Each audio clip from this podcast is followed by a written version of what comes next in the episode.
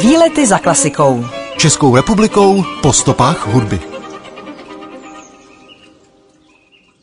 Zámek Slavkov patří k nejmohutnějším barokním zámkům na Moravě a je dominantou města Slavkov u Brna. Ten je znám především jako rezidence významného rodu pánů z Kounic a též jako místo, v jehož blízkosti se v roce 1805 odehrála bitva tří císařů, neboli bitva u Slavkova. Na zámku Slavkov se natáčel film Otakara Vávry Dívka v modrém z roku 1939 s Lídou Bárovou a Oldřichem Novým v hlavních rolích.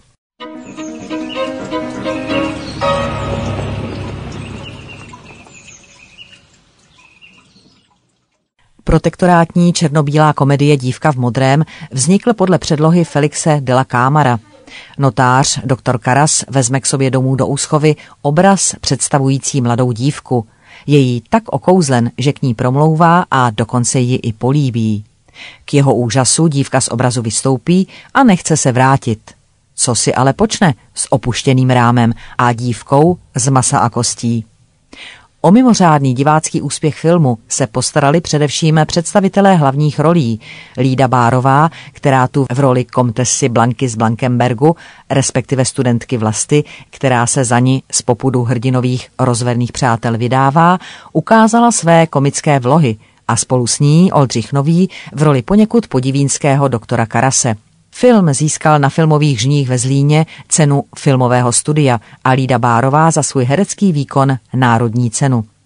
Zajímavostí je, že se v tomto filmu Lída Bárová poprvé a naposledy setkala před kamerou s další prvorepublikovou hereckou hvězdou Natašou Golovou, ovšem pouze v jedné jediné scéně.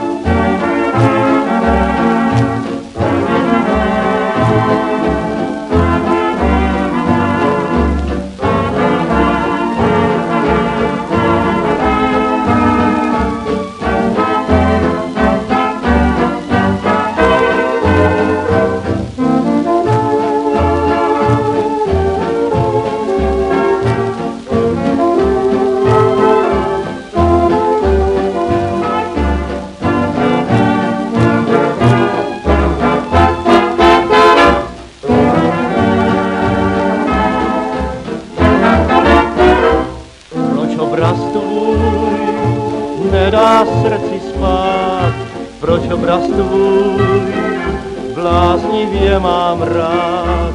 Jediná láska má dívko v modrém, si jen ty a zase ty a potom žádná víc. Tisíce žen okolo nás jdou, tisíce hvězd, které zapadnou Надніми, загніми, я твій усміх мамі вій, їх модре, будьмо.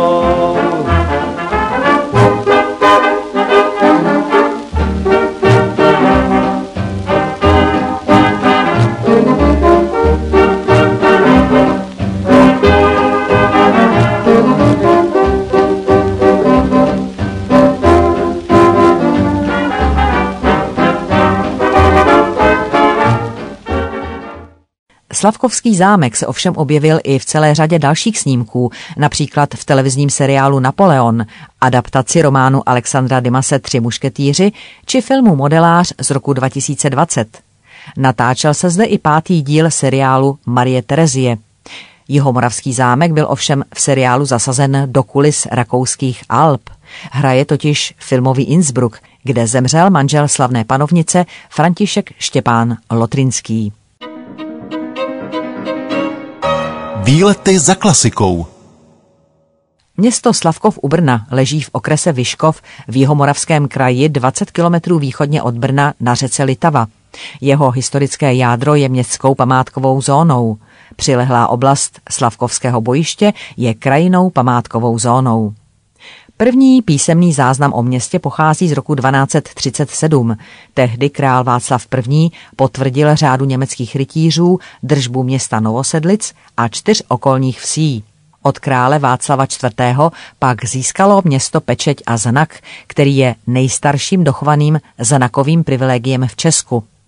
Na počátku 13. století zde vystavil řád německých rytířů baštu, jejíž zbytky lze ještě dnes najít v podzemí Slavkovského zámku. Po konfiskaci králem Zikmundem Lucemburským počátkem 15. století se město postupně stalo vlastnictvím mnoha šlechticů. V roce 1509 připadlo panství rodu Kouniců, kteří je pak ovládali více než 400 let. Nejvýznamnějším vlastníkem Slavkova byl kníže Václav Antonín z Kounice Ritterberku, který v úřadu dvorního kancléře sloužil rakouské císařovně Marii Terezii i dalším třem jejím následníkům. Další významnou postavou v historii panství byl hrabě Václav Robert z Kounic, švagr skladatele Antonína Dvořáka a studentský mecenáš. Barokní Slavkovský zámek byl vystavěn podle návrhu italského architekta Domenika Marinelliho. Má 115 pokojů a patří k němu impozantní zámecký park ve francouzském i anglickém stylu. V současné době je veřejnosti přístupné téměř celé první patro Slavkovského zámku. Jeho instalaci tvoří části kdysi rozsáhlé kounicovské galerie, jejíž počátky byly položeny v první polovině 17. století.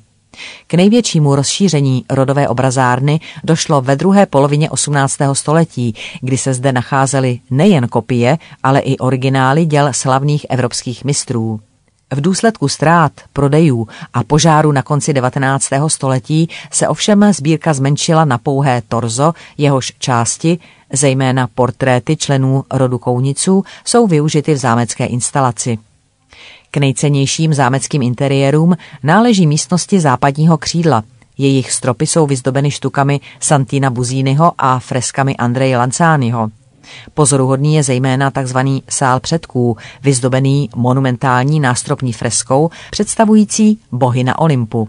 Sál předků je pak propojen s oválným historickým sálem, jenž byl dokončen až v 60. letech 18. století iluzivní výmalbou Josefa Pichlera a v němž bylo po bitvě u Slavkova 6. prosince 1805 podepsáno příměří mezi Rakouskem a Francií. Zvláštností tohoto sálu je jeho akustická stránka – Koncepce sálu je totiž uspůsobena tak, aby během vysokých politických jednání nebylo slyšet, o čem hovoří jednotlivé skupinky diskutujících, přestože stojí v těsné blízkosti. Zpřístupněna je i oratoř zámecké kaple svatého kříže, procházející oběma nadzemními patry. Ta byla dokončena jako poslední část zámku roku 1769 a její dominantou je oltář s monumentálními sochami andělů. Nedílnou součástí zámeckého areálu je zámecký park, který patří k nejvýznamnějším historickým zahradám na území Moravy a jehož rozloha činí 15,5 hektaru. Původně renesanční zahrada byla za Václava Antonína knížete z Kounic a Rittenberku přetransformována do barokní podoby a v první polovině 19. století proměněna v anglický park. V 70. letech 20. století došlo k velkorysé rekonstrukci zámeckého parku, která vycházela mimo jiné z projektu z roku 1774 a vrátila mu jeho někdejší barokní podobu. Ústředním motivem architektonické kompozice jsou dva zahradní bazény, instalované na osu západního vstupu s párem vodních nádrží. Prostranství dotváří volně situované barokní plastiky s mytologickou tematikou na podstavcích zdobených kartušemi a medailony a do přísně organizované geometrické kompozice jsou osazeny solitéry vzrostlých jehličnanů a listnáčů. Výlety za klasikou. Českou republikou po stopách hudby.